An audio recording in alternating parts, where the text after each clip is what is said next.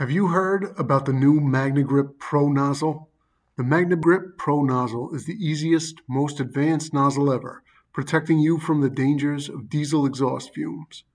With its patented flex magnet technology, the Pro Nozzle easily attaches with one hand from a standing position, can snap on from any angle, and fits flush to the apparatus, saving a ton of space. And MagneGrip is the only exhaust removal system that offers a true one hundred percent seal. For free grant assistance and to learn more, go to magnegrip dot com.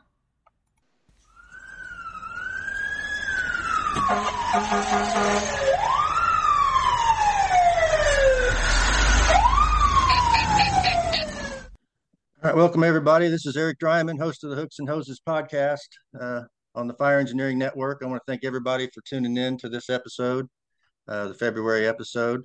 Um, looking forward to F D I C twenty twenty-three coming up at the end of April. Uh, for those of you who uh, haven't signed up for a hot class yet, I would highly recommend the hot class that uh, I am the lead instructor for. The It's Vent Enter Search. Uh, we've got a new uh, class location uh, this year at the new Indianapolis Fire Department Fire Academy. It's going to be a live fire class, so I hope uh, you all will take advantage of that and uh, register for it before it fills up. Um, today, my guest is uh, someone that I know probably better than any other guest I'll ever have on the on the podcast, and that is, uh, his name is Brandon Dreiman. He's my brother. He's also um, in the fire service, and Brandon has a pretty unique history. Um, I'll let him kind of talk about himself here in a moment, but um, pretty distinguished career. He's well-traveled.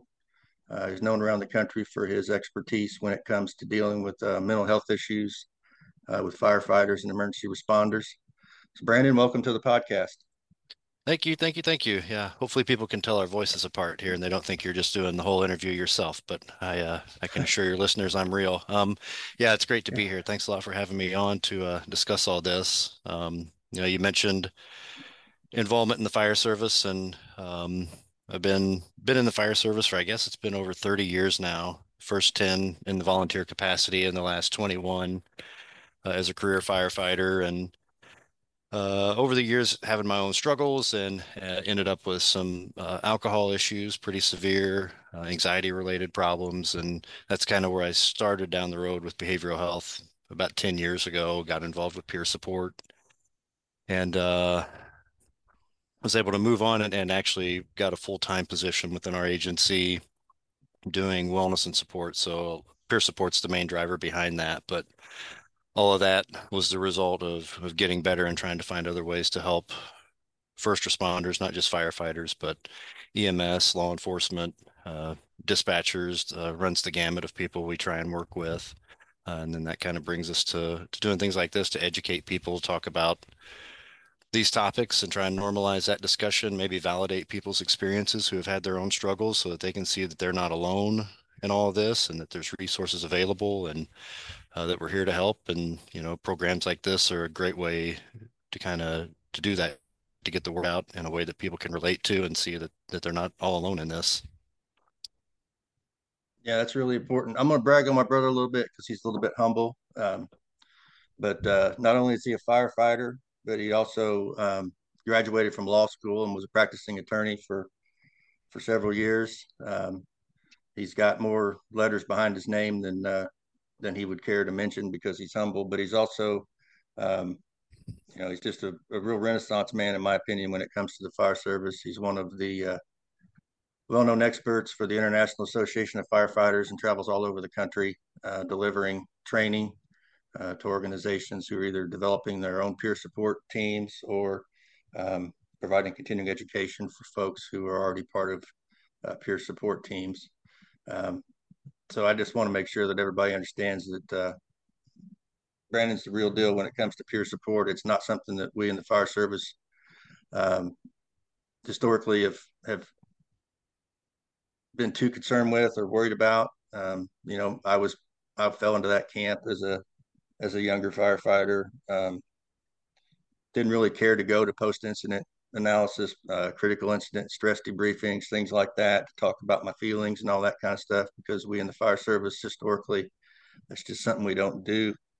Um, but over my career, I've had my own personal struggles, as well as um, had to deal with subordinates and coworkers um, in different situations where uh, I came to realize that this stuff's legit, and that, um, you know, it's not all huggy, feely, touchy, tell me all about your emotions, sitting on a couch, um, mm-hmm.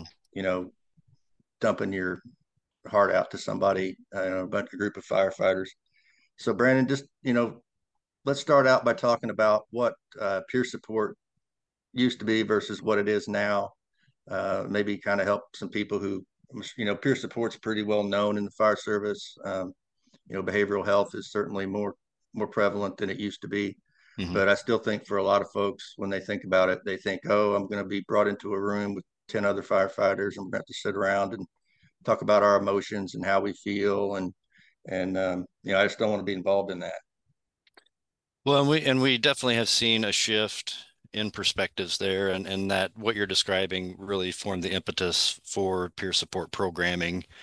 You had mentioned uh, critical incident stress debriefings. That's part of a a larger behavioral health picture known as critical incident stress management. And within that, you have, uh, you know, things like diffusings and debriefings and one-on-ones and a lot of different aspects to that. And that all originated, uh, I think, back in the nineties. So it's been around for a while, and it's it's tested within a lot of different professional environments. It can be Uh, very helpful for some folks. Uh, law enforcement still uses it quite a bit, but what we discovered in the fire service was kind of what you described, that firefighters generally just did not, one, like to be pulled out of their houses. Um, that was, you know, uncomfortable turf. Um, you're pulled out of your house to sit around with other people who responded on the call. And in our culture, that, that just wasn't a comfortable environment for a lot of our people. Uh, one of the other the aspects of that that we picked up on is a lot of times the debriefing teams may not be comprised of all firefighters or all first responders, and generally speaking, they won't be. Um, there are some out there that, that really try and do that, but a lot of them that, that I've seen do that type of work among first responders may have one or two first responders as part of their response, but Um, certainly not the entire team. So I think that also causes us to to clam up a little bit uh, because it's lacking that, maybe the cultural competence, or at least the comfort level that we in, intuitively have with one another when we're out and about, and we we know we're talking to another firefighter. So, and then I, there was also some feeling, I think, even though we're told that there's, you don't have to share, um, it's still, it's part of the introductory phase of of a debriefing. You go around and everyone sort of introduces themselves and what their role was, and then after that it becomes voluntary. And I think even to that extent, our people just really didn't like to share that a lot of times. Uh, so, and I think the timing of it's really important too. I, I, I think there can be value if, if someone really is struggling with a traumatic response to having that intervention, but it really needs to be at the same time that that, that traumatic response is occurring. And that's often not the case when we're exposed to traumatic incidents. Like, there's no set schedule that those responses will happen. Sometimes it can be months or even years after the fact. So what peer support decided uh, as part of the, the paradigm shift, and it was something that the I F F was really active with and trying to figure out how we can have better contact with our people. One big shift was, rather than bringing all of the responders to the team, it was decided it would be better if the team went out to the responders. So when we go out after a traumatic incident, we will visit the fire stations where the firefighters are. We'll visit them on their turf where they're more comfortable, at their kitchen table. If they want to be there, they can. If not, they, we don't ever make anybody sit down at the table with us. We we also try and acknowledge, hey, we know why we're here. We had this this terrible incident you responded on, uh, but we don't necessarily fixate on that or ask people to discuss how they're feeling about it, uh, particularly if we're in uh, a bit of a smaller group setting within the station. We just want to make sure that people are aware that these are what you can expect to experience as part of the stress response to a call like this. So we maybe get into the emotional, the physical response that they can expect. Uh, part of our goal, uh, and you'll hear this as a recurring theme with me, is is to normalize that response, that uh, it's not unexpected that you have, you know, feel stress, that you feel doubt, that you feel shame, blame, guilt, whatever it may be as a result of this call. We expect that. We talk about healthy coping mechanisms, things that they can be doing to uh, help ensure that they come out of this as best as they can. And then if there are resources available and we've vetted those resources, we also leave information for how to access those behavioral health resources so that we we take that work off of them. But we we really don't ask anybody to relive or re-experience that event. We're more interested in how do we go forward with this as part of your life. What can you be doing proactively to put yourself in the best position uh, to come through this healthy? You know, the, and again, the, these aren't new concepts. It's not as if P T S D is a new thing, or depression or anxiety. This has been an integral part of what we've dealt with in the fire service since the inception of fire departments. But it, traditionally, we've just dealt with it through drinking and gambling and extramarital affairs and all the things that go along with that, rather than dealing with them in healthy, more clinically sound ways. And that's what we're shooting at now, is to say, look, we We know these are not new problems, but we haven't been dealing with them at all in healthy ways for generation after generation after generation. Let's fix that. Let's get out to the firehouses after these events uh, where we can talk to people one-on-one or as small groups and get them the resources they need. And it's not just the, the bad incidents that we respond to. Peer support helps out in a multitude of other ways. And I don't know if you want me to get into that part, like all the different ways we engage, or if you have other questions about dramatic responses or what your thoughts are, um, or how you'd like to proceed, but but I can even talk about how we do it here um, as far as engagement, if if that's useful. Yeah, I, I do have, I, I do want to get into that. Um, I got a couple of questions for you though, um, you know, and before we segue into, uh, you know, the, the holistic approach that uh, that your team uses um, when it comes to, to dealing with these issues. Um, but, you know, we, you mentioned that it's P T S D is not new. Um, you know, it's been around for a long time. We just are being a little bit more cognizant of it. It's kind of like the cancer risk in the fire service, right? It's been around mm-hmm. for a long time, but um, but there's just been a new spotlight shown on it, um, you know, within the, probably the last decade. And I'd say that's probably a very similar timeline to uh, to the mental health, behavioral health um, aspect of our job. Mm-hmm. But what would you say to people who, you know, because I've heard this, I'm sure you've heard this, but, um, you know, we're coddling these guys. It's, you know, we're, you know, this generation or this fire service is not, you're not as tough, or it's softer than, than the fire service, you know, ten, twenty, thirty years ago. And, and, um, you know, you just need to learn to suck it up and, uh, and, you know, deal with it.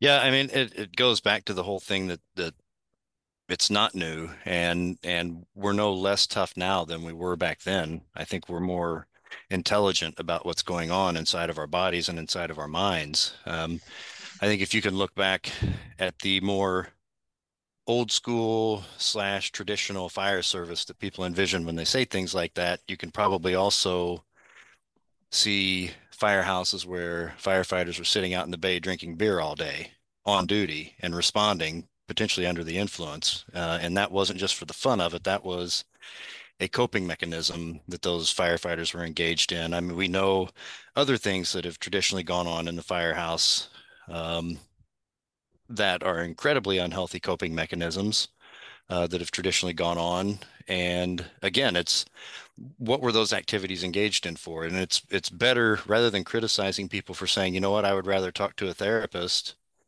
and have a yoga practice and meditate, and maybe if I need it, take medication, versus maybe I'll gamble my house away and, and lose my spouse and my kids in the process, and then get a crippling addiction to go along with that. If that's tough, I mean, I would much rather not be tough and take that healthy way, um, because that's in effect what people are saying when they, they say that we're coddling people now. To say that the, you know, the good old days were better when it comes to this is just not true. Uh, and that may be something that people who look at, at the old school fire service romanticize about, but the numbers play out for themselves. It's not like we haven't been having a lot of firefighter suicides and things like that for a long time. It's been going on. It's, it's been studied. Uh, so we know it's been out there, but yeah, we're we're finally at a point where the healthier way is finally getting the foothold that it needs to get our people the assistance, and, and clinicians and other programs are picking up on that and trying to respond to it to, to cater to our particular needs. But yeah, I, I, I really pray that we can get past that whole tough guy, tough person mentality, uh, and, and get more in tune with the reality that we've been dealing with this stuff for hundreds of years.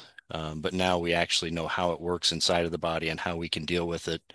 And also prevent it, because now that we're talking about it, we don't just have to respond now when somebody is depressed or has P T S D or anxiety, whatever it may be. We can actually build programs centered around resilience. We can come up with, with resources that will allow for earlier intervention and earlier assessment, uh, which is then we don't have to face all these issues down the road because we've we've headed them off by putting ourselves in better positions to endure the storms that life throws at us. So I would much rather take the current approach any day of the week versus the way things were when I started uh, in the fire service thirty plus years ago, and we weren't really even allowed to talk about it. Because uh, I can assure you, even then, personally, I was experiencing a number of things in my life that were causing me difficulties, but I just felt like I couldn't get it out there. I didn't know what avenues or outlets I had to get assistance. And the result of that was nearly devastating.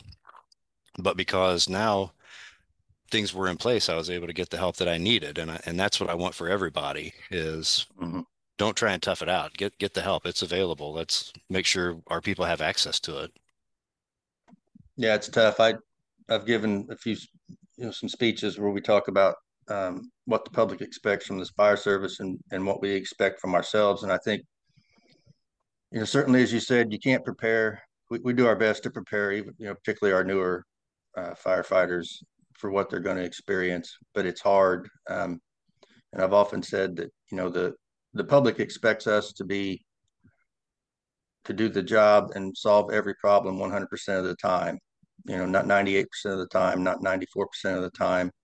Um, you know, that's a high bar. You know, when you think about professional athletes and, you know, baseball in particular, you know, you think guy with a batting average that's approaches thirty percent is com- considered a pretty good hitter. And yet, you know, that's thirty percent of the time, three out of seven at bats, he's not going to get on base. And yet the community and the public at large, and even ourselves as an organization, as organizations expect one hundred percent success. And when we don't have that success, or we try to intervene and our intervention doesn't resolve an issue, I think to a certain degree that, you know, we kind of contribute to, to some of our own mental health issues because we have such a high bar for ourselves. And Mm-hmm. particularly for our younger folks who don't have the wisdom and time on the job and experience with dealing with uh, not being successful.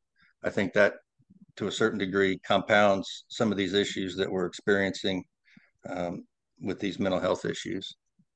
Yeah, I agree. I, I definitely think it's there. On, on the plus side, I think our younger people are more self-aware, which hopefully means that as they notice those maybe those unrealistic expectations in themselves, or at least the the emotional result of having those expectations of themselves, they're more likely to reach out for help. So um, what they lack in experience and, and perhaps on-the-job wisdom, I think they've still set themselves up because of the self-awareness they have now that they're much in a much better position to get assistance than you or, you or I would have been when we started. So that is, I guess, the silver lining, that they're coming to this profession now with just a better awareness of those things. Mm-hmm. Um, for the, for firefighters um, out there, what, what would you say? You know, I, I think a lot of people think that, uh, you know, if I go through, if I have issues and I have to, uh, have to go see somebody, I'm going to have to sit on a couch and s- spill my guts and, and, that, um, you know, talk to a stranger. Um, how does the peer support program kind of, kind of take, take that idea and turn it on, turn on, turn it on its head and, uh, you know, show or expose people to an environment where they aren't laying on a couch talking to a, to a psychiatrist or a psychologist or, or a social worker or something like that. And that they're, they have the opportunity to actually speak to some of their own kind. Yeah. So the way that we do things, and we're not, you know, we're not clinicians, we're not counselors. Um, we are a good bridge to those resources if people need them. Um, But our, our first goal is just to sit down with somebody. And, and in Indiana, if you're on a peer support team talking with someone within uh, your own agency, it, it's all protected by law. It's all confidential. So we have our mandated reporting things that we would have to say. But beyond that, everything is confidential under law. And a lot of states have adopted laws like that, which is nice, uh, that our people can talk to us privately. Uh, but our first goal is just to to kind of see what's going on in your life. What does, if you want help, what does that look like for you? And I think one of the fears firefighters have is once I disclose that, you know, maybe I'm concerned that I have an alcohol problem or a drug problem, or that I can't sleep at night because of the nightmares or the voices I hear, uh, we're afraid we're going to lose control. And once I disclose that and the genie's out of the bottle, people are going to start telling me what I have to do, and I'm going to lose control of the situation. And as a result, I'm not going to ask for help. Peer support tries to avoid that and make clear that your recovery is whatever it looks like to you. We're just here to kind of facilitate, help you come up with an action plan. So if you want to get a certain type of help, let's sit down and figure out how you can access that. But it has to be your plan. And that's what we really, really push for, because you're the one who has to do the work. We're not here to dictate at all what you need to do or what you should do. We ask, what do you want to do? What are the barriers going to be to accomplishing that goal? And how can we help you get around those barriers? How can we remove those obstacles? And, you know, what's your short-term goal? What resources do we need to have in place? And we brainstorm that all together. And maybe you decide at the end of the day that, you know what, I really don't want help. That's fine with us too. We leave that in your court. Uh, we may ask if we can follow up with you. I encourage anybody who works with a peer supporter to take advantage and, and let us follow up. Because, you know, your situation can change, certainly uh, for the better or for the worse. And if we're going to check in with you, that just takes that burden off of you to have to reach back out to us. But we'll check back in and see if anything's changed, how your goals are progressing. Uh, and there may come a time where you need to go see a social worker or a psychologist. But that's not our immediate go-to thing, is to say, well, you're having, you're feeling anxious. Let's, let's get you into the social worker. That's not it. It's, it sounds like you're feeling anxious. It sounds like you're angry, whatever it may be. Do you have any ideas how you would like to deal with that? Do you, you know, what do you want to do about that? And then we follow your lead to get you the resources that you believe you need, um, not the resources we think you need, if that makes sense. We we really want this to be driven by the firefighter, not us. Uh, and once firefighters realize that I can reach out for help and I remain in control as the firefighter, that's really important, because then I can dictate how this goes, and we just feel more secure in that, because then we know we're going to be executing our own ideas. Uh, because my view is, as a peer supporter, whoever I'm talking to is the uh, the foremost expert on their situation, right? They've lived their life. They know their experiences. They know their their willingness to work on these things and their expectations much better than I do. Um, so you're the expert. How can I help you as the expert get the help that you want? Uh, that's my goal, and that's really the, the overriding goal of peer support. Okay. Yeah, that, that's in, informative and helpful. I think it's important for people to understand that. You know, it's also important for people to understand that, you know, these programs are, are protected under HIPAA, just like, you know, our patient information when we respond on a medical call, um, you know, motor vehicle accident, whatever it is. Um, the same rules basically apply Uh, to us as as first responders if we seek help ourselves. You know, the I know the as you said, the fear is, well, if I go see somebody, then they're going to send the chief a report about all my all mm-hmm. all my mental health problems, or send it to my company officer, and you know, what's that going to do to my reputation? And and, and people need to understand that that's not the case. There are people um, even with our own organiza- within our own organization who have gone through months of of treatment. You know, been in different facilities or been to different counselors. And unless that individual decides that they want to share that with their coworkers, nobody's going to know. You know, it's, it's completely, I won't say anonymous, because it's not anonymous. You know, your, your counselor or your peer support person knows who you are, but as far as the, the organization is concerned, there, there's no document. It doesn't go in your personnel file or anything like that. Um, you know, as, as people often think. So it's important to understand that. Um, Yeah, I, and just, I would reiterate that too. So, you know, there are different rules for peer support than there are for licensed clinicians. That's why in Indiana we worked really hard to get get the law passed last year. Mm-hmm. Um, but yeah, when you're talking to a clinician, even if it's your employee assistance program, because I know that's often a fear that, well, they're under under contract with our municipality. What are they going to report back to the municipality?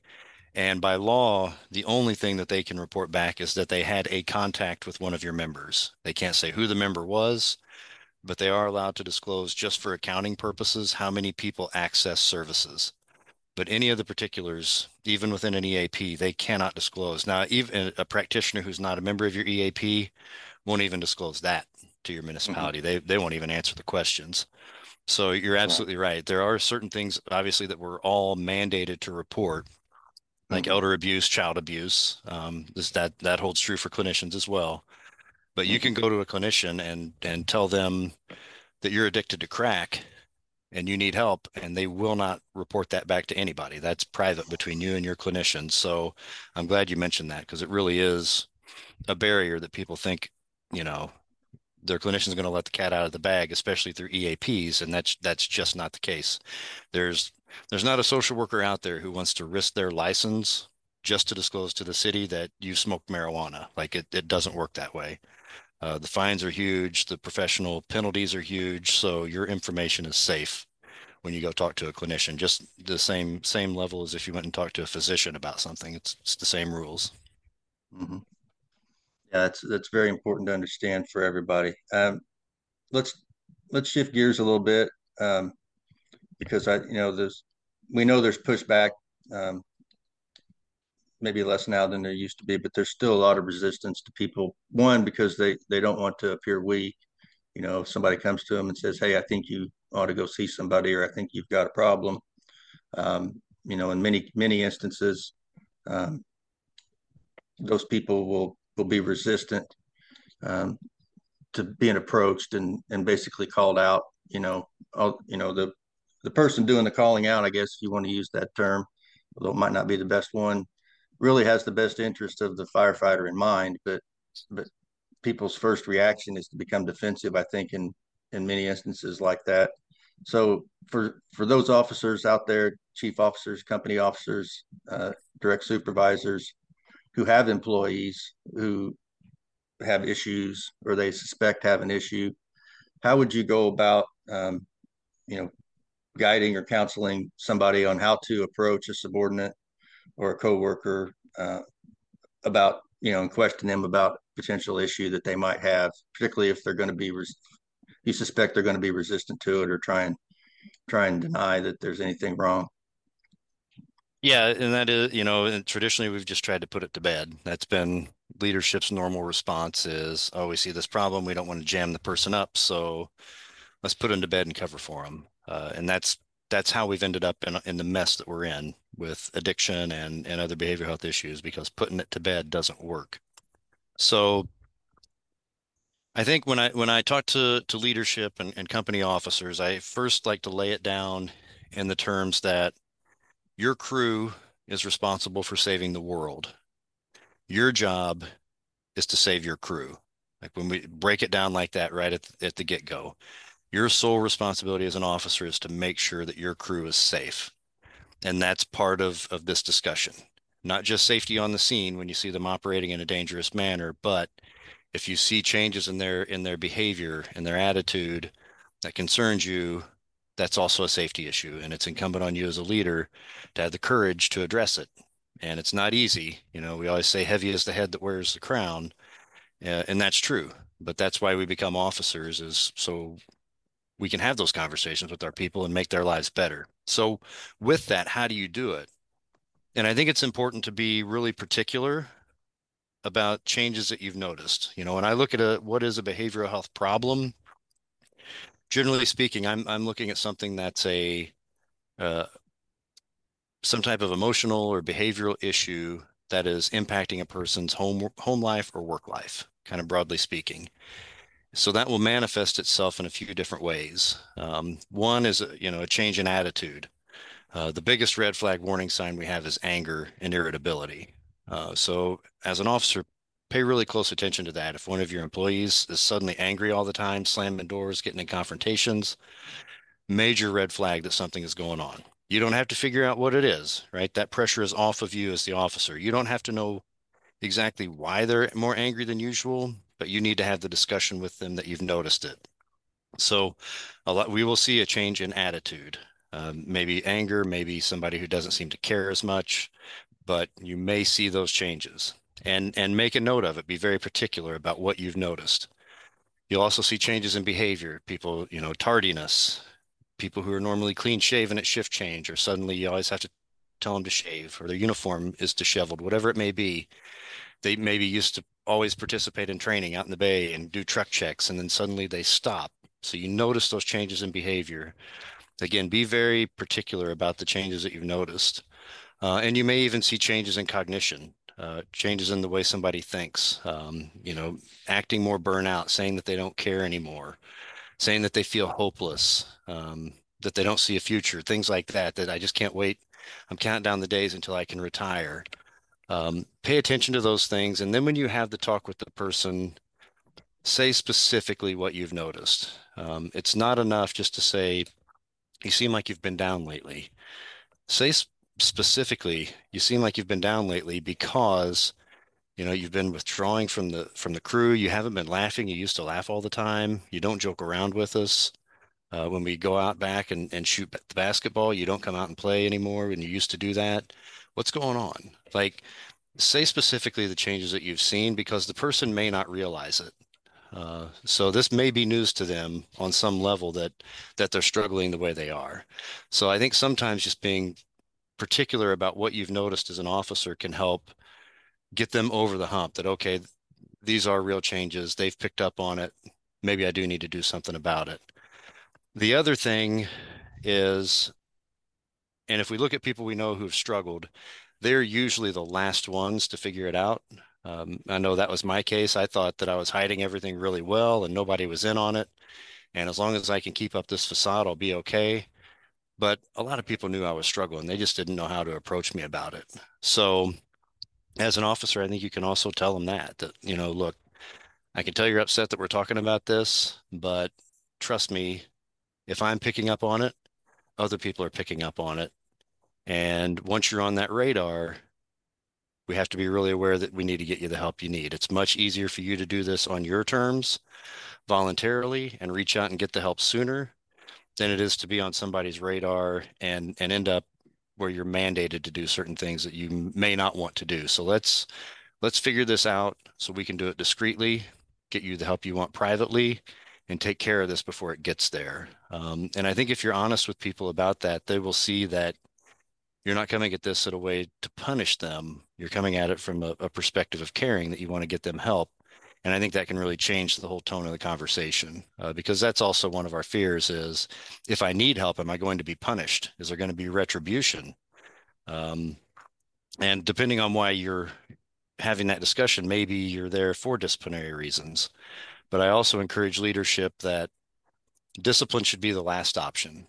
You know, maybe you want to write somebody because they're being angry and getting in confrontations, but maybe the first question should be, why is that happening? And what are we doing to help this person so that they don't have those confrontations? Uh, it's the classic, are you treating the symptom or treating the cause? And writing somebody up doesn't treat the cause. Um, there, there is a place for discipline, certainly.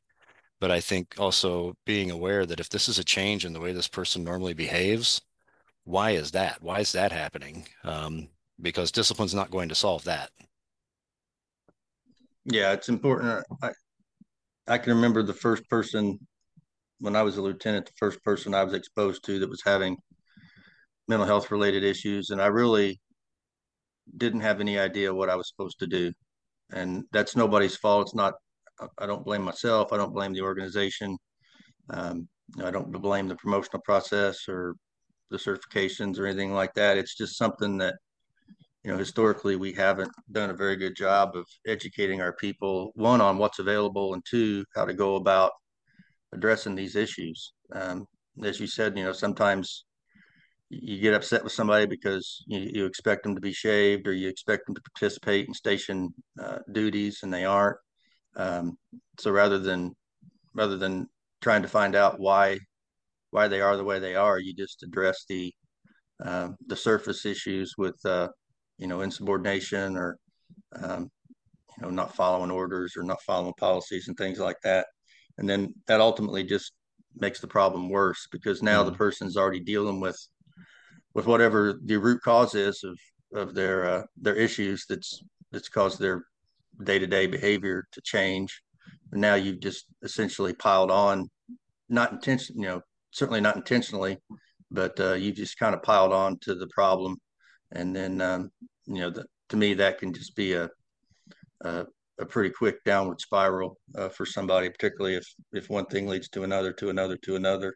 And, mm-hmm. uh, you know, it can really drive a person over the edge, either to take their own life or turn to addiction or leave the job, you know, whatever the case might be. So it's important to understand that, you know, discipline has its place, certainly, mm-hmm. but it should be the, shouldn't be the, the default go-to. Well, this guy, you know, won't shave, or this guy um, in, or gal isn't participating in station activities and doing, you know, pulling their weight. So I'm going to have to, you know, get in their butt and chew them out, rather than having a conversation with them and making sure that you understand the bigger picture. Yeah. And, and, I mean, I'm, I'm proof of that. When I, when my issues finally came to a head with, with alcohol, I ended up, I had to be disciplined. So, and it had its place. I had, I had messed up. I deserved that. But as part of that process, I wasn't just cast aside. Like you, you know, you screwed up and do better next time. It was, look, this is how it is. You've got some options here. Uh, if you want to get better, we know people can get better from this. Here's an option that may get you there. Uh, and that, that's the option that I took. And as a result, you know, I got sober, and that's how I got involved in all of this. And I think adding that bit of humanity back into the workforce is important. We sometimes get too wrapped up in the numbers, and we, and our people sometimes feel like numbers, and like they don't really count as a person. They feel anonymous within the organization. And that, that type of climate just breeds an unwillingness to get assistance. But when I was called to the carpet and was told that I still had value and that I needed to still work here, and if I wanted to get better, this is how we do it. And that changed everything for me, uh, just by being treated like a human being who had a problem that they could, could overcome. Uh, so I think that's, that's really important for us to keep in mind, that never lose the humanity. Even when you have to discipline somebody, don't lose humanity in the workforce, because um, sometimes that, that tends to happen. Yeah, yeah, it does. Um, you know, a little personal story between us. You know, when when Brandon got in trouble, we both worked for the same organization. We worked at um, different firehouses, but um, we were both on shift at the time, and I had no idea that he was even going through any of this. You know, just to go back to the whole HIPAA thing, and, and things stay, you know, are kept quiet, and not quiet in the sense that you ignore them, but kept quiet in the sense that, um, you know, this information doesn't get out and, unless the person involved wants it to get out. So mm-hmm. um, Brandon's pretty open about his experience. And I, and I, you know, I, I think that's pretty, uh, pretty gutsy of him, because a lot of people, um, you know, don't want to talk about their experience and, and things they've been through, because they don't want to, uh, you know, I won't say it's cowardly, but, uh, you know, for whatever reason, they want to save face and, and not, uh, not divulge that. So I applaud you for, for that. And at the same time, you know, I want people to understand that when these things do happen, you know, for the most part, nobody ever finds out unless you, you as the person involved start telling people. Absolutely. Uh, yeah. You know, um, it was quite some time after after Brandon went through his issues that uh, I was even aware that he had had any issues. So um, and we're brothers. So, um, you know, um, that just kind of goes, goes, drives that point home, that it is anonymous, um, or, or at least it's um, not something that's publicly public knowledge within your organization, yeah. or at least it shouldn't be. So, um, you know, we're pretty fortunate, you know, working for the same department. We've had a lot of um, collaboration on different things. Um, as we try and make this shift from the way it used to be, where we only had, um, you know, the only time the critical incident stress team showed up was when something bad happened. Uh, so to primarily we were reactionary uh, when it came to issues like this, traumatic experiences and and uh, and events. Um, now the fire service in general, I think, is becoming more proactive. Um, and we've actually started doing that as early as Recruit Academy uh, with our folks. So would you just, you know, starting off from the beginning, um, you know, we bring our recruits in, just talk a little bit about how you address the recruits and kind of help to prepare them, not only for what they may see or experience, but, but also how to, how to deal with it. Um, you know, the process that, that the peer support team uses to kind of get ahead of, of an issue before it ever takes place. Yeah. And so the first thing is stigma reduction, and stigma is driven by ignorance, right? That's all stigma out there is driven by ignorance. People don't understand certain aspects of an issue, and then it becomes stigmatized. It's the same with behavioral health.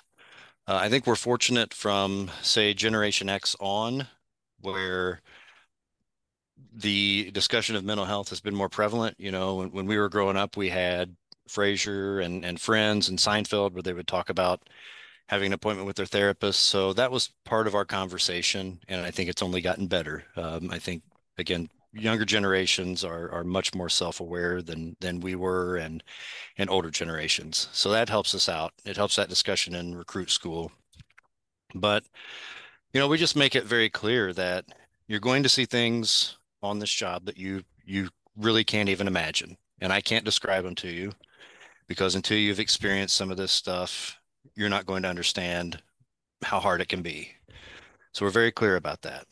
We're, we we try and educate them that, you know, most of the responses you're going to have are going to last for a day or two. That's, again, to be expected. But if you notice that you're having a stress response to something, and it doesn't matter what it is, it may not even be trauma related, but if, if you just notice you're having any type of stress response for two weeks, you need to get help. You need to get that assessed, uh, whether that's reaching out to peer support so we can work that out with you. It could be reaching out to our employee assistance program, uh, because our recruits have access to, to our E A P as city employees. Uh, it may even be just calling your family doctor and getting an appointment if that's who you trust. But that's one of our big take-home points is if you experience that stress response for two weeks, let's get that checked out. Uh, we're fortunate that in our recruit academies, uh, our training officers are willing to work with people. If they need to to get in and, and get some assistance during recruit school, we make that happen. Uh, and that's that's where we're truly blessed, that all of our our units within our agency work together. We're all on the same page with making sure we keep a healthy workforce. Um, we talk to the recruits a bit about what resources are available, how to access our employee assistance program. Uh, we talk to, we have another program available through our insurance that they can use for free. Um, we try not to flood them with a whole lot of, of information about particular resources, just that generally speaking, this is who you can reach out to with questions. Just because we know recruit school, particularly the first couple of weeks, are so data heavy that it can be hard for them to remember. Um, but something that we added recently to the recruit class is it's a joint effort between wellness and support and peer fitness. Um, I'm a yoga instructor, and the, the coordinator of, of fitness is also a yoga instructor. So once a week during recruit class, during their workouts, uh, we have a yoga day uh, where we really promote, hey, you know, the mind-body connection is is a great tool to build resilience. This is something you're going to need on the job. Doing things like yoga and breath work, uh, meditating, thousands of years old, right? This is not new ground we're covering.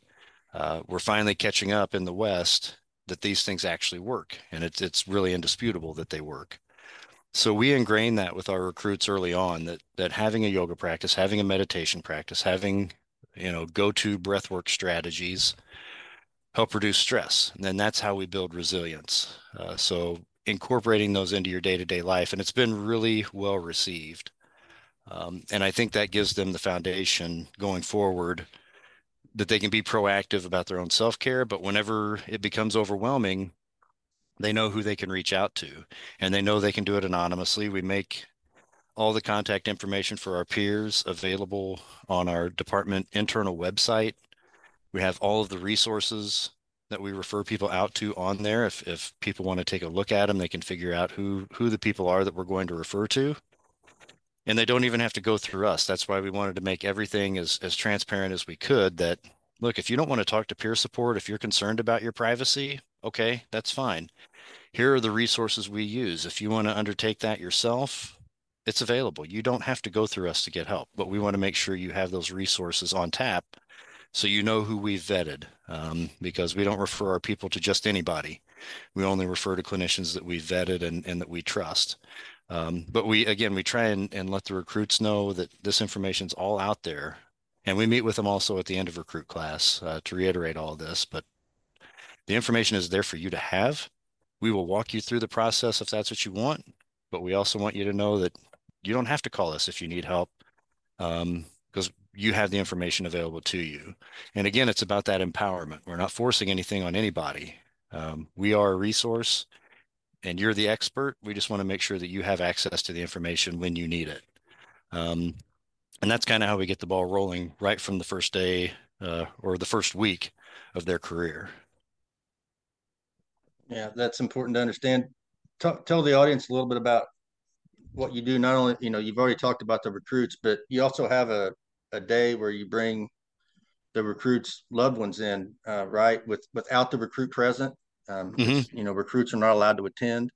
Um, you know, the first time I heard that, I thought, um, you know what, that's kind of weird. I wonder what that's all about. So um, for the audience, it's probably a new new idea to to a lot of them. Just explain why, how that came to be and why you've decided that it's important to bring the family members of the new new firefighters in and talk to them about all this as well. Yeah, we, so a lot of the, we talked about our employee assistance program, uh, which is open to any spouse um, or civil partner and children of the, the recruit. It's that service is available to all of them. Uh, the benefit that we have through our insurance program, if the whole family is on the city insurance, they also get free visits with behavioral health clinicians through a separate program. So our first, first idea here was the family members want, need to know about what's available to them, not just the firefighter, but that these are resources that are available to them. So we understand our people well enough to know that what we email to the firefighter, the chances that it's going to end up on the refrigerator where everybody else is going to see it are pretty slim. So we thought, you know, their recruits are pretty, they're going to do what we ask them to do, maybe more so than a veteran firefighter. So we thought that's the time to have family members come in so we can talk to the people in the household about the resources that are available to them. We also wanted them to be aware, the family members to be aware of what they might expect from their recruit emotionally, what to be on the lookout for. So we we give a presentation to the recruits of, you know, the, the four most common behavioral health issues we see, uh, alcohol use disorder, depression, um, P T S D, suicidal ideation, some things like that. And we give that same presentation to the family members so that they know what to be on the lookout for in their firefighters. Um, sometimes we live a double life, where the person we are at home is not the person we are at the firehouse. And a lot of us really thrive at the firehouse. And then we go home and we fall apart. And then the spouse or the partner, because they don't know who's who in the fire department, don't know where to turn for help. If they're not aware that peer support is available and that they can talk to us confidentially, they're not going to, you know, they're not going to risk their, their spouse's career reaching out to a chief that, you know, if they're concerned that somebody may have an addiction issue. So we wanted to provide that education. This is what you need to look out for. And we are the people that you can reach out to privately, that you can trust, and you don't have to worry about any of it getting back to any, anybody besides us. We're your confidential resource. Um, so, and that was, that's been really helpful. And that was actually started, we had a, a member suicide, and the the widow of that firefighter had come to me and said, you know, this, she was very happy with what we had done. And we we had helped the firefighter out for a number of years with, with other resources. But she had just said, you know, this is something that had started very early on in his career, but she didn't know how to get him help without jeopardizing his position within the fire department. Uh, and that's heartbreaking. Um, so that's where we kind of sat down and said, how can we reach out to the recruits? Most recruit schools have a family day. but we wanted behavioral health to be a centerpiece. So we created that separate day, and we asked, we didn't want the firefighters there because we wanted the spouses and the partners to be able to bond as their own peer group. We didn't want them to feel like they needed to hold back or not ask questions because their firefighter was sitting next to them. And, you know, the pressure of being a recruit and, hey, I don't want to be on anybody's radar as a recruit, so don't ask any silly questions. Just keep your mouth shut. We didn't want any of that. Uh, we wanted the spouses and partners to feel like they could be open and honest and, and ask whatever questions they had. So we just tell the firefighters, uh, you know, this Saturday is when we're going to have this. We really want somebody, even if you're not married, a parent, a sibling, somebody who knows you well, to be in the audience so they can so they can hear this. And you stay home. Um, you don't need to be a part of this conversation. Uh, and it's worked really well. And and we've gotten feedback from spouses who have reached out to us because their firefighters having problems. Um, so it, it's worked.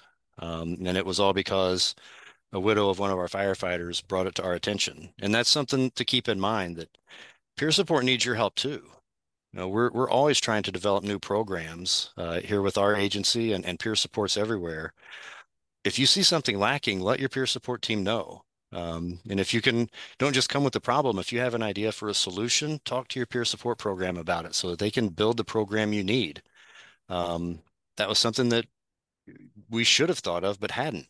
But as soon as we figured out that was something we needed to do, we developed that family program within a couple of months. And then the next recruit class, we implemented it. So, you know, peer support needs your help just as much as you need theirs. Very important to, you know, to have that, that inclusive aspect to it um, for the family, particularly for our newer fo- folks. As, uh, as you said, you know, the younger generations are more receptive to this anyway.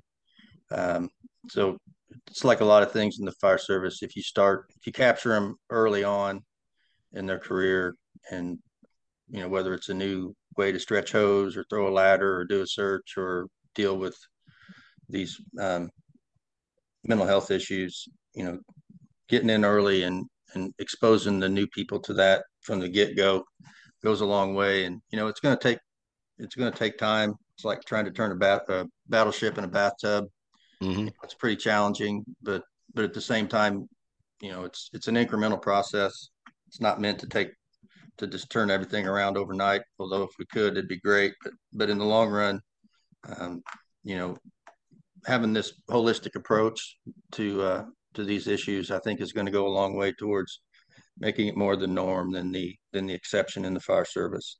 Um, one thing that I, that that kind of strike, strikes me or struck me when I first heard about it was, and I'm using uh, statistics from twenty twenty because that's the most recent statistics that that I can find. Um, but but in twenty twenty, I think there were about one hundred ten, one hundred five, somewhere in there, um, firefighters in the United States who died and were classified as line of duty deaths.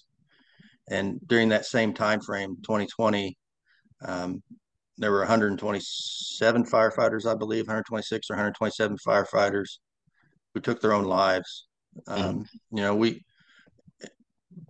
and certainly we want to try and do our best to diminish line of duty deaths and be as safe as we can at emergency scenes. Um, but I was kind of struck by that because I, you know, it's, it's one of those things that, you know, you, you get the notifications from the United States Fire Administration, or you see it on one of, you know, Fire Engineering Magazine, Uh, or a fire website where, you know, a firefighter dies, you know, you know, to, in a motor vehicle accident, or has a heart attack after responding to a fire, dies in a burning building. But um, up until recently, you know, I'd say with probably within the last five years, um, I never really saw any articles about people who had committed suicide, firefighters who had, who had taken their own lives. Um, But that's, you know, just kind of drives home the point. one hundred seven line of duty, one hundred twenty-seven uh, took their own lives. It's it's more of an issue than probably people realize, you know, and, mm-hmm. and certainly that's, you know, just like line of duty deaths or or for the, for most agencies, few and far between, and a and a, you know, fairly rare occurrence, you know, because, you know, a suicide may be the same way. It um, you know, it doesn't often get the attention or the uh, focus maybe that it, that it should, but I think it's important for people to know that, you know, we're actually taking ourselves out more than the job's taking us out. So, um, you know, it's just important to understand how, how much of an issue this is, you know, whether it goes to that extreme or it's just not having the quality of life that a person should have um, day in and day out because they're dealing with issues. Yeah. And so when we look at those numbers, Uh, and, and it's interesting, too, because in, in a number of professions, more people will die by suicide than die doing their job. Mm-hmm. And I think when we look at why is that, like, where do why do we see that prevalence in the fire service? Uh, and I lead it off by saying we're a pretty resilient bunch. Like, we're pretty good at what we do. We have a lot of social support. We have a lot of, of protective factors from suicide. But what we cannot escape. And, and I think this is the real key to the discussion. When we look at the statistics and what we know and don't know, we do know that working age white males, particularly as they get older, are at a much higher suicide risk than basically any other group. The only other groups that have higher suicide rates than working age white males are uh, American Indian and Alaska Natives. Every other nationality, uh, ethnic makeup has way less suicide than us as, as working age white males. When we look at labor statistics, the fire service, at least on the career side, is over ninety percent male and over eighty percent white. So we have to keep that in mind when we have a discussion about suicide and, and what's driving it. I mean, we are the demographic, you know, looking at the at the labor stats, we are the demographic most likely to die by suicide, regardless of what we do for a living. And and we have to be very aware of that, that we're going to see suicide and, and we are at that increased risk.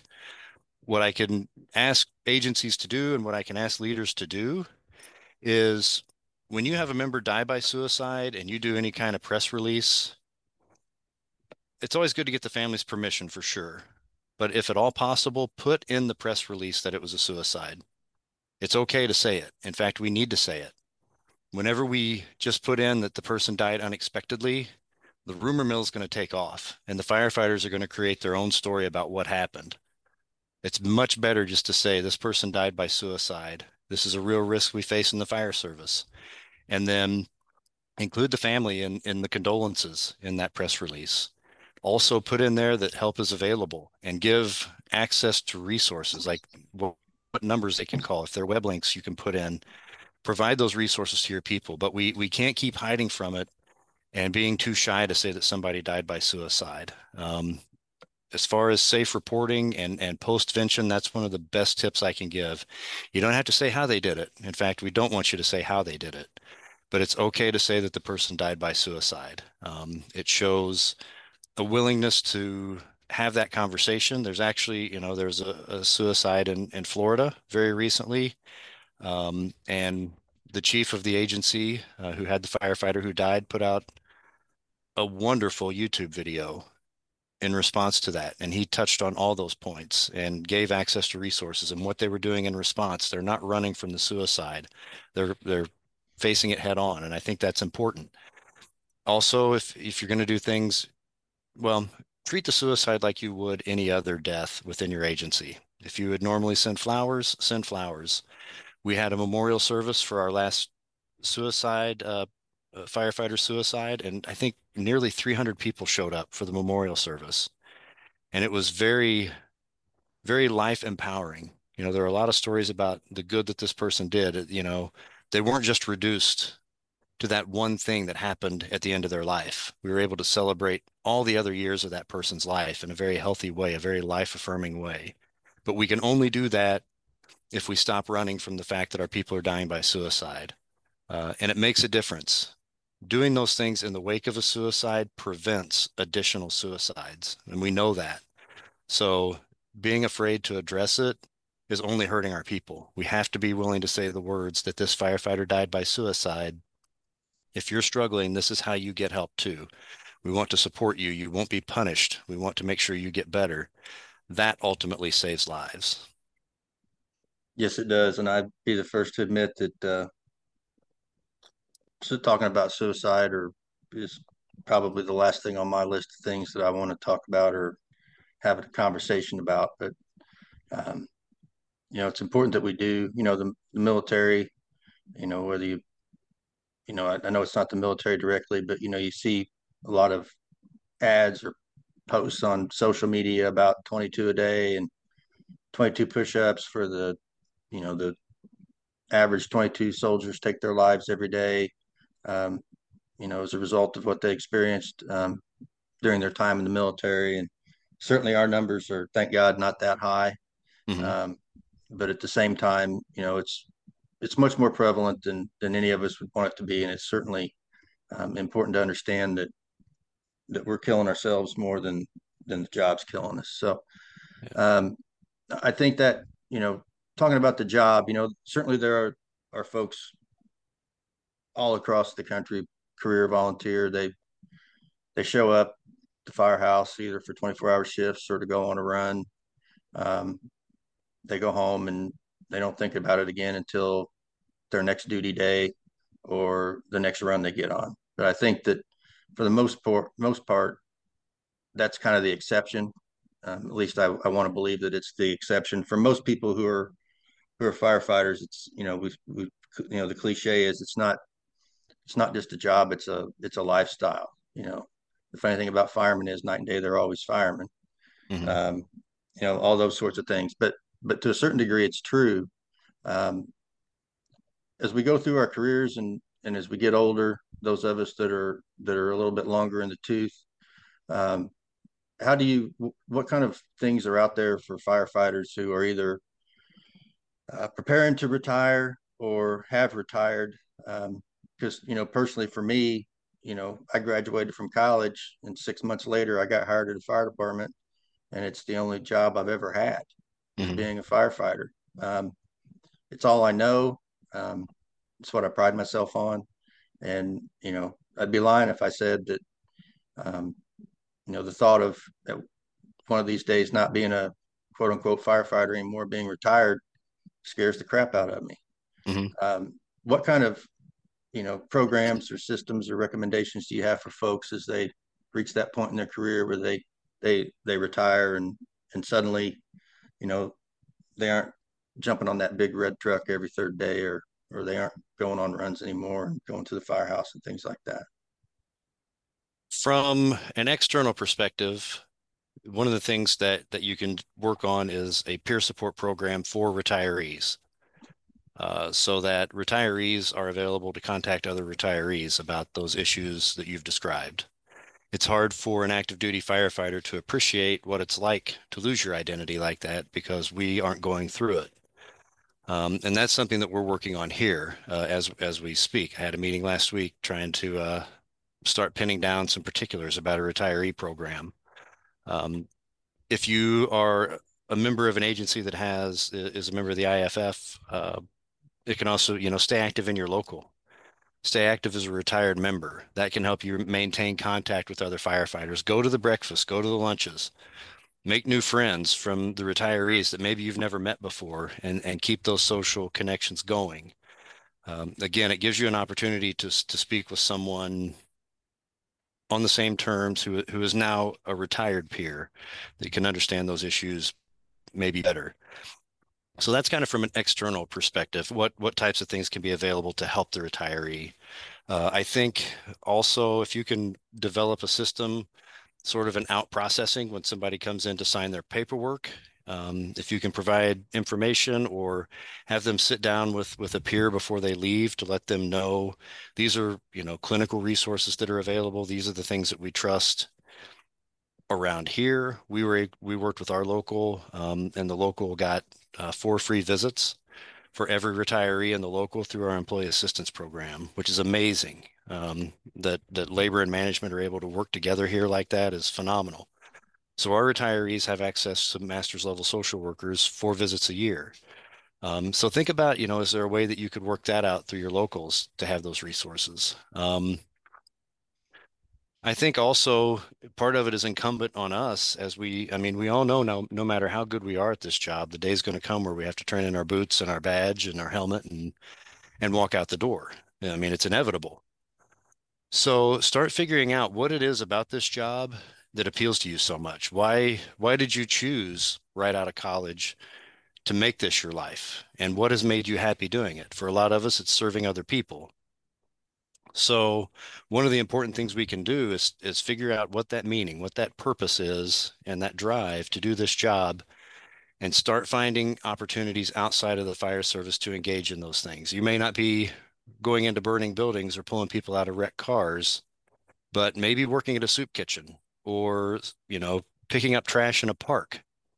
Maybe that's your drive for service. That's the sort of thing that you need going into retirement, and start that now. Don't wait until you've retired to figure out how to apply this purpose beyond the job. Start doing it now, as early in your career as you can, uh, because we need to have purpose. We need to have meaning. There's there's a Japanese uh, term called ikigai, and that's entirely what the term is about, is where do you find your purpose in life? Where do you find your meaning in life? And people who have that purpose, who've discovered where their values lie, where they get satisfaction, again, whether it's service work or whatever, what gives you that drive to get out of bed in the morning, those people live longer and certainly healthier lives than people who don't.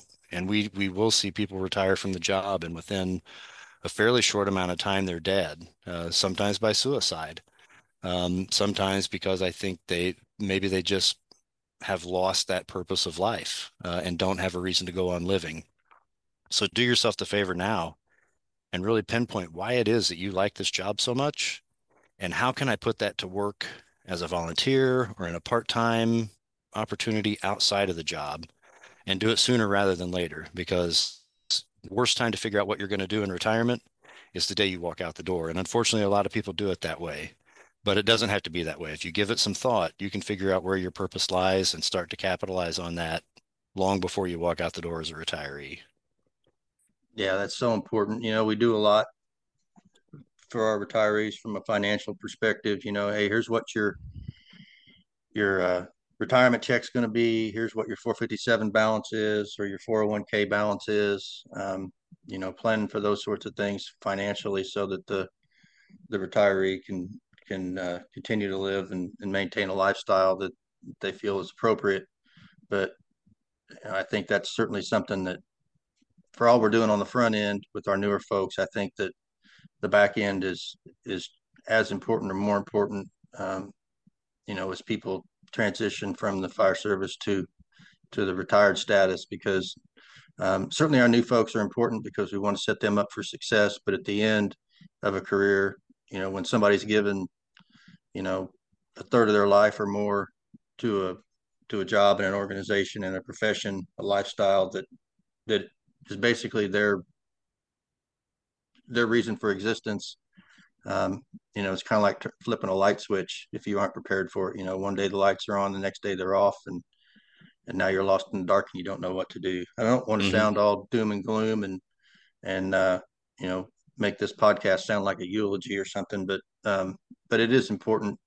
Um, as difficult as these topics are to talk about, it's important that we have these conversations, um, not just in the form of a podcast, but with our own folks, um, whether we're firefighters or or in a supervisory position.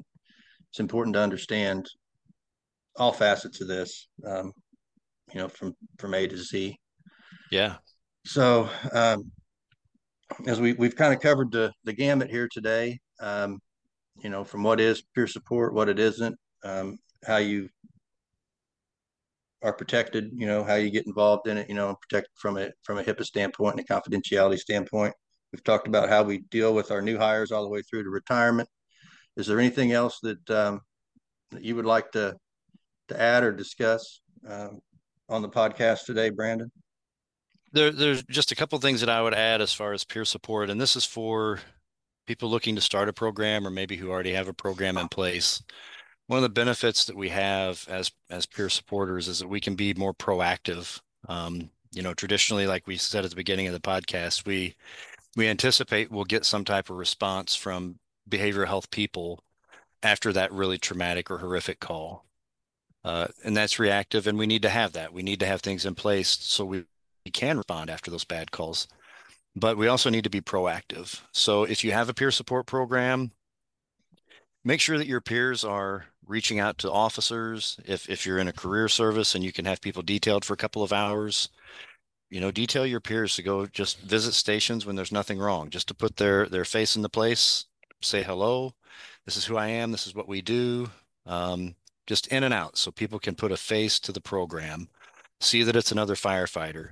Uh, it's great P R. Again, it also normalizes and validates people's experiences with behavioral health issues. So routine visits, I think, are invaluable. Another thing that we do is if somebody has been off for two weeks, we just assign a peer to reach out to them just to check in. We don't need to know why they're off. Um, we just want to make sure if somebody has been off for a couple of weeks that we reach out and check in. We know that, as we just discussed, a big part of our identity is entwined with what we do for a living. And after a couple of weeks of being separated from that, being separated from your crew, feeling like maybe you're not contributing to the family like you used to, uh, that can start to, to foster a loss of connection with the people who matter to you. You can lose that sense of reciprocal care. You can start to feel like maybe you're a bit of a burden on your family because you're home all the time and you can't work and provide and protect like you want to.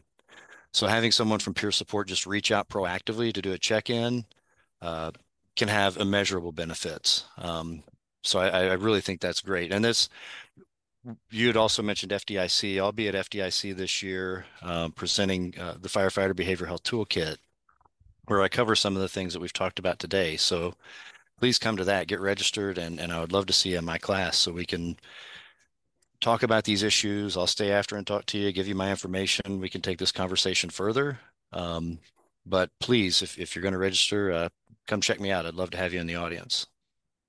Yeah, it'd be good. I highly recommend Brandon's class. I've been been through it and uh, or sat through it, and it's it's a good program. Uh, if people had questions for you prior to F D I C, what's uh, how would they get a hold of you? I'm sure you're on social media, or if you want to share an email um, yeah. with folks. Um, Please do so. Yeah, I'm on Insta- Instagram, uh, just Brandon dot Dreiman. Uh, I also, if you're of the more holistic mindset, um, I have a, on Instagram under Naptown Yoga Walla. So that's N A P T O W N Y O G A W A L L A, common spelling, just all one word, Naptown Yoga Walla. That's my um, yoga page. I'm available on both of those. Um, I'm on Facebook, uh, on Twitter, uh, at B underscore Dreiman. Uh, and my email is B as in boy underscore, then my last name, uh, D R E I M A N at yahoo dot com. Um, I don't know if you have show notes or anything like that, but please feel free to throw all that stuff in there. And uh, also reach out to me, ask questions. I'm, I'm happy to do it. I'm in a great position to be able to help other agencies get things set up. And I want to help you do that. Any questions you have. So please let me know, reach out to me. I appreciate that. You know, folks, for the most part, or a lot of folks, you know, this may be their first exposure to you or to this topic, but um, Brandon is a tremendous resource. Um, you know, there there may be more people, other people in the fire service um, at at his level, but but they're few and far between uh, as far as experience, not only firsthand personal experience, but also professional experience and all the training and and um, opportunities that that he's been fortunate enough to have over his career. So I highly encourage anybody that has questions about any of this, career, volunteer, part-time, you know, E M S providers. If you're a cop and you happen to, you know, be thinking, man, I wish I would have signed up as a fireman, and you're listening to this podcast, whatever the top, you know, whatever your profession, uh, if you're an emergency responder, Brandon can certainly help you out, um, you know, in this area. So, uh, on behalf of the Fire Engineering Network, this is Eric Dreiman. Uh, I want to thank everybody for tuning in to the Hooks and Hoses podcast.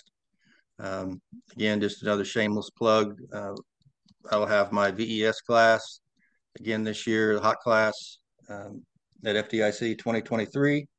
Uh, we're going to be at a new state-of-the-art facility uh, with live fire this year. So it's one of the few live fire classes that are going to be hosted this year. I highly encourage Uh, folks to sign up for that uh, before the class fills.